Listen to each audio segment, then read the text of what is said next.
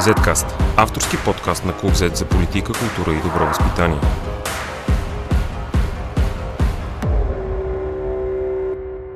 Присъдата на Алексей Навални на 3 години и половина затвор в колония при общ режим предизвика остра дискусия не само по европейските върхове, но и в България. И в деня на прочитането на присъдата в Русия бяха задържани над 1400 протестиращи в защита на Навални. Делото бе предшествано от протести от Санкт Петербург през Москвата чак до Сибир. Какво обаче значи тази присъда? Каква е ролята на Владимир Путин в този процес и докъде може да се разгърне потенциала на Алексей Навални, макар че може да прекара следващите години в затвора?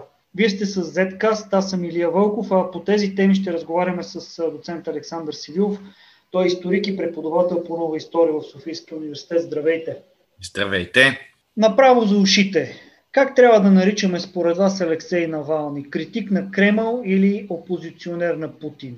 Мисля, че и двете неща биха могли да бъдат използвани като название за Навални. Големият проблем е обаче това, че неговата опозиционност много често се преекспонира защото всъщност ако сравним потенциала, който той има чисто политически в Русия, ще забележим, че всъщност той не е чак толкова голям. Крайният резултат от протестите и явно количеството хора, които Навални може да мобилизира, в крайна сметка не са толкова значими за политическата ситуация в Русия. За много хора наистина това се оказва сериозен проблем за хората, които са вътре в страната. Отвън за международната общественост той изглежда добрия вариант на опозиционер. Но трябва да сме наясно, че всъщност в руската реалност има сериозни разминавания относно това какво представлява Навални, включително и в либералните среди. Защото класическата либерална опозиция, като например партията Яблоко и включително а, такива хора като Борис Немцов, който беше в а, центъра на либералната опозиция, бяха много внимателни при общуването си с Навални поради някои ранни негови позиции. Кои?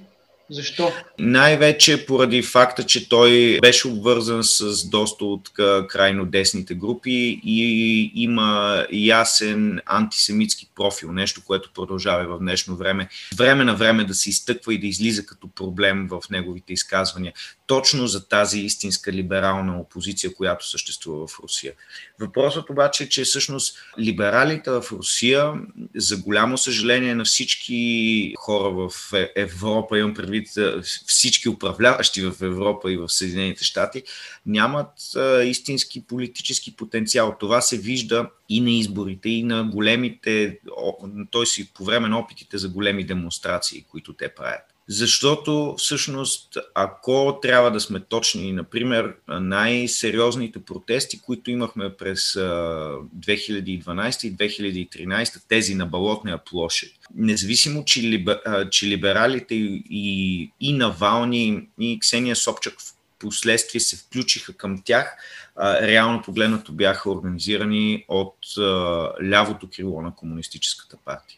Тоест, те, те бяха тези, които събраха масата от хората и след това към тях се присъединиха и всички останали недоволни от а, системата в а, Русия. А недоволните са много, безспорно. Само, че това и в момента можете да го видите на протестите в Русия. Ние някакси през а, така този филтър, който стига до нас на по-голямата част от големите мейнстрим медии, не, не осъзнаваме, че там а, присъства разделение на тия протести. Много от хората отиват и казват, ние протестираме срещу Путин, но не подкрепяме Навални. Просто защото са до голяма степен неясно и с а, неговите позиции и, и освен това с начина по който реално той си общува с властта. Как си общува той с властта? Все пак се появиха и доста сериозни съмнения, че той е отровен. Дори името на руския президент беше замесено в... Кому пречи Навални в тази ситуация? Аз не съм сигурен, че тук е правилна точно тази трактовка за отравянето. Да, безспорно, вероятно може и да е отровен, но ние, за съжаление, нямаме наистина никакви ясни доказателства и това нещо ще продължи да виси като един а, такъв много сложен проблем в международните отношения. Друг е въпросът, че дори да отровен, ние не знаем от кого. Защото ако видим реакцията на руската държава, в случая точно с отравянето на Навални, реакцията беше не точно като за отравянето на един а, опозиционер. Тоест, имам предвид няколко неща. Първо, приземиха веднага самолета, и направиха всичко възможно веднага Навални да попадне в болница. Ако искаха да умре, аз дълбоко се съмнявам, че щяха да направят това нещо. След това, друго нещо.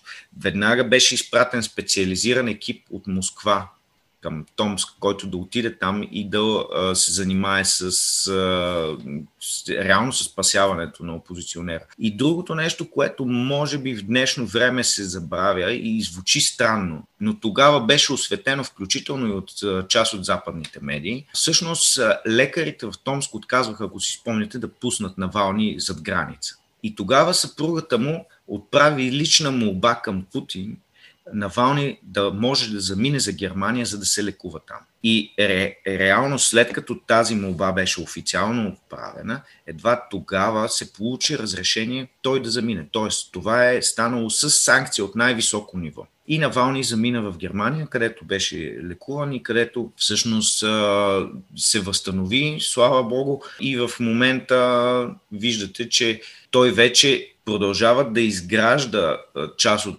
своята политическа легитимност на базата на това, че е бил отровен от същия този режим, който фактически допусна той да бъде изведен от страната, да бъде лекуван и в чужбина и така нататък. И който направи много, за да го спаси всъщност. Добре, но в същото време, ако не се лъжа, се появиха реални доказателства от страна на германските здравни власти, че са открили следи от новичок в така е. На, на Напълно съм съгласен с Какви това, доказателства че... нали, трябва да има, за, за да се каже, че той е бил отровен? Сега ние имаме много такива случаи, в които практически няма, няма съмнение, в които е ясно, че хората са били буквално убити от, вероятно, от тайните служби. Обаче тук а, ми се губи поне на мен всъщност идеята на цялото това нещо. Да, ако приемем, че това е опит за сплашване на Навални, тогава може би можем да го възприемем. Но от друга страна, да, толкова некадърно прилагане на тази отрова и то в поредица от случая, вече на мен ми се струва много странно, при условие, че сме наясно с нивото на руските тайни служби. Нали, ако приемем, че те са в състояние, например, да подправят изборите в Съединените щати, как може да приемем това, че те не могат да убият един човек, който е на тяхна територия, когато следят от толкова време. Аз се притеснявам, че тук може да имаме друг елемент и той да бъде свързан с възможността фактически да се възобнови използването на Навални като така централна фигура, поне да изглежда като централна фигура на руската опозиция. Имайте предвид, че за съжаление това може да бъде е, направено и от самите руски власти, които предпочитат да имат такъв тип противници, отколкото е, някой, който може наистина да мобилизира огромни части от обществото. Тук а, наистина трябва да имаме предвид, че сега тази новата присъда, която опозиционера получава, тя реално е първата такава сериозна присъда, която е ефективна за него. Защото той има много, много други дела, много други м- присъди, които до сега винаги съда в Русия му е упрощавал реално погледнато, защото те никога не са били изпълнявани ефективно или пък по време на затварянето му той е бил под домашен арест. Така че аз не, умал, не умалважавам този тип репресия, напротив.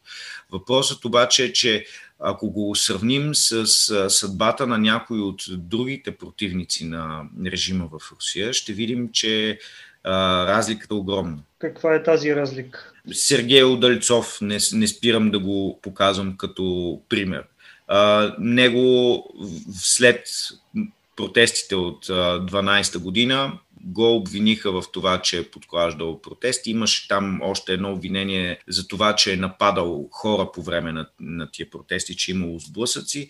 Най-вероятно абсолютно нагласен процес, вследствие на което той беше осъден на 4,5 години затвор в реален, реален затвор в тъй наречените колонии в Русия. Тоест, това е наследството на съветските концентрационни лагери и той си ги излежа там.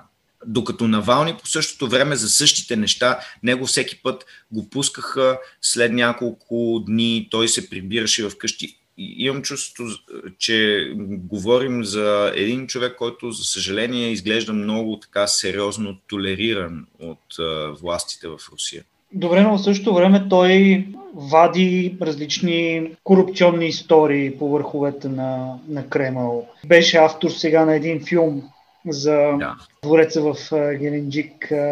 Какво печели сегашната власт от това да, как, как се казва, да, да държат под контрол един такъв опозиционер, който в същото време пък показва и, и работи срещу, срещу властта. Той е сериозен критик печели за това, че се, поне за, за мен, от това, което виждам в Русия, трябва да ви кажа, че там корупционните схеми са безумно дълбоки. И наистина двореца в Геленджик е нещо, което е минимално на фона на реалните ситуации там в страната. И се печели това, че всъщност ето с а, такъв тип а, м, разследвания се замазват много по-сериозни проблеми, които присъстват а, в а, Русия и които като че ли остават незабелязани не само от а, така, международната общественост, но и включително и вътре от самите руснаци.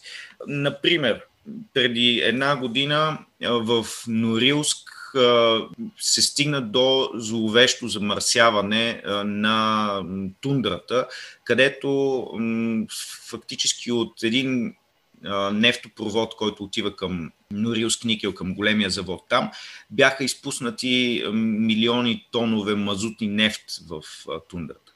И всъщност за това нещо, както виждате, предполагам, че вие не сте чували и много от хората в България няма откъде да чуят, просто защото е напълно покрито.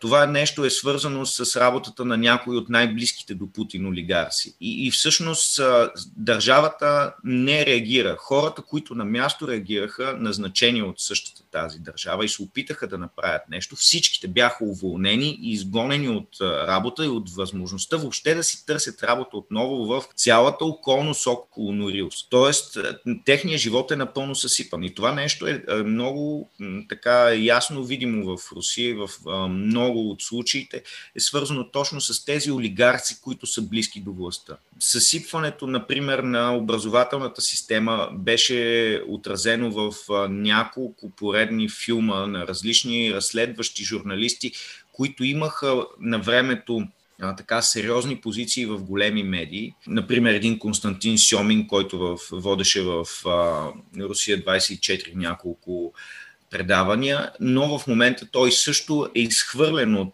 мейнстрим медиите и му се налага самия той да прави разследвания и да ги пуска. Неговите разследвания обаче не се тиражират, защото на тях им е трудно да им бъде намерено подобен тип замазване. Защото виждате, че случая с Геленджик сега буквално го замазаха. Казаха, ето, виждате ли, двореца няма нищо такова.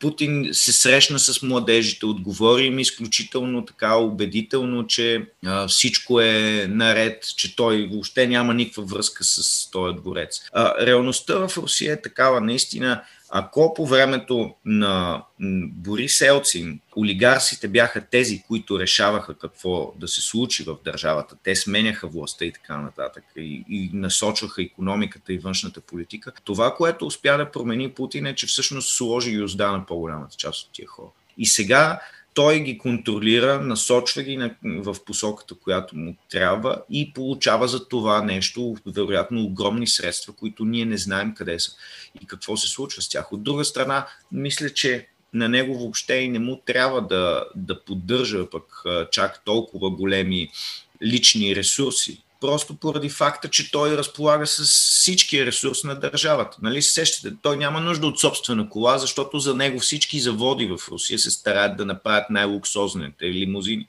Той няма нужда от собствен дворец, защото разполага с всичките дворци в Русия. Така че наистина тази ситуация е много така интересна и за съжаление трагична за самите руснаци, трагична и за, бих казал, моделите политическите, които започват да се налагат в световен мащаб. Защото, каквото и да си говорим, този тип на еднолично управление става все по-модерен и извън границите на Русия и извън границите на, така да се каже, както смятаме така, източния модел на политическо управление. Как този казус на Вални ще се отрази според вас на международните отношения на Русия с останалите глобални играчи? Безспорно той е използван като лост за натиск срещу Русия за решаване преди всичко на економически въпроси. Като тук главният играч са Съединените щати, които в момента имат голям проблем с евентуалното завършване на Северен поток 2. И всъщност виждаме, че до голяма степен тези последни скандали с Навални съвпаднаха точно с финалната фаза на довършването на Северен поток, с смяната на президентската власт в Съединените щати. Тоест, промени се и като цяло модела на американската външна политика, въпреки че и правителството на Тръмп също беше наложило сериозни санкции върху строежа на този газопровод. Иначе се притеснявам, че реакцията, по която така реакцията, която демонстрира международната общественост, не е твърде адекватна. Имам предвид, че всъщност този процес, който в момента се води в Русия, реално погледнато, колкото и тъжно да ни звучи, върви напълно в унисон с руското законодателство. Тоест, тук няма нищо странно в това, че направиха тази присъда ефективна, просто поради факта, че Навални си е позволил съвсем истински да не спазва мярката си за неотклонение която, между другото, забележете, е била стопирана, т.е.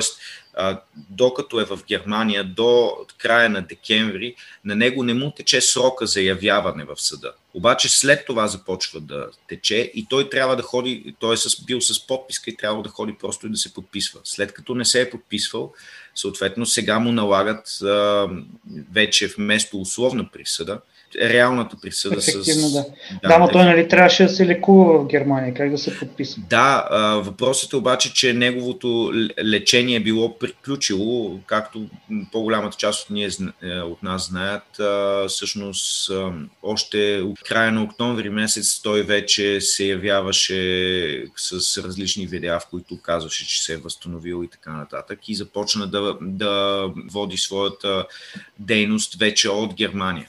Така че поради тая причина руските власти използват това нещо, този факт. Използват и, че в световната общественост това нещо се вижда. И в крайна сметка, облягайки се на руското законодателство, те са в състояние в момента да наложат тази присъда. И тук, като се, свържем с международните реакции, наистина аз съм озадачен от това, че толкова много посолства, включително и нашето, реагираха, като изпратиха свои представители на съдебния процес. Това за мен лично би било проблем, защото би означало, че и Русия, например, може да изпрати в нашия съд нейни представители, когато има някакви такива политически процеси, ако така може да си изразим, които засягат нея. Безспорно за мен това, ако Русия действа по този начин, би било намеса в нашите вътрешни отношения. А очаквахте ли такава реакция от страна на представителите на българската държава и премиера и президента. В същото време трябва да кажем, че руските проекти в България си вървят. В същото време пък защитаваме демокрацията и критиците на, на Владимир Путин. Това е опит да, да, бъде, да бъде балансирано между така, двете сили. Не съм сигурен колко е успешен. Аз не мога да разбера защо превръщат една такава тема в вътрешно-политическа, защото безспорно тя когато гледаме изказванията на премиера и на президента, в един момент бе превърната в вътрешно-политическа. Иначе, ако погледнем и последните изказвания и на двамата, в крайна сметка те категорично застанаха на страната на опозицията в Русия и на Навални с изказванията, че такъв тип отношение на властите към протестиращи и към опозиционери не може да има. Нещо, което аз не съм си съмнявал, защото както и президента Радев, така и премиера Борисов са много силно обвързани с а, западните сили и с НАТО, с нашата западноевропейска и въобще европейска ориентация. Така че нямам абсолютно никакви съмнения за тяхната реакция и мисля, че тя е адекватна спрямо това, което ние сме избрали като обща геополитическа ориентация на страната ни. Тоест, ние вече сме част от Европейския съюз, част сме от НАТО и би било много странно да, да очакваме при условие, че имаме а, такава до голяма степен обща позиция на тези две структури, да очакваме, че нашите политици ще реагират по някакъв друг начин. Макар, че аз лично бих се радвал изключително много, ако имаме политици, които защитават нашите собствени интереси и разсъждават, когато взимат дадена позиция, а не просто а, автоматично да копират това, което идва някъде отвън и което е спуснато като така мантра от някого. Как според вас ще приключи историята с Навални или тя те първа започва? А вече дори се появиха спекулации, че той дори ще бъде номиниран за Нобел за мир. Неговото име се завъртя в световния публичен списък с възможни лица. Аз не се съмнявам, че ще бъде номиниран за Нобел за мир. За съжаление се нагледахме на всякакви странни номинации вече за тази награда. Но наистина те първа ще имаме да следим развитието на ситуацията около Алексей Навални, защото аз съм абсолютно убеден, че той няма да спре с а, опитите си активно да действа в а, включително и в зоните за изолиране в Русия. Сега ние все още не сме наясно точно къде ще бъде изпратен. Надявам се сте забелязали, че през цялото време, докато той беше арестуван, имаше възможността да излъчва от своята килия. Сега интересно ще бъде дали ще му ограничат. Принципно би трябвало да нямат тая възможност но неговия екип е достатъчно голям, така че а, не се съмнявам, че те ще продължат а, с а, своите действия и ще направят всичко възможно да са видими най-малкото за международната общественост. Защото, както ви казах, наистина в Русия не мисля, че имат реален потенциал. Тоест, възможно е да бъде и новия Солженицин на 21 ами, век. Сега Солженицин в интерес на истината е изключително популярен и вътре в Съветския съюз и има реална подкрепа вътре и оглавява една от големите линии на съветското дисидентско движение. Така че нещата са по-различни. Не мисля, че Навални може да стигне до нивото на Солженицин, но, но тъй или иначе поне от мейнстрим медиите, винаги ще бъде показван в такава светлина. Добре, много благодаря за този разговор. Вие слушахте Zcast, наш гост беше историк Александър Сивилов, доцент, преподавател в Софийския университет. Аз съм Илия Вълков, бъдете здрави и до скоро. Zcast. Извън релсите на обичайното говорене.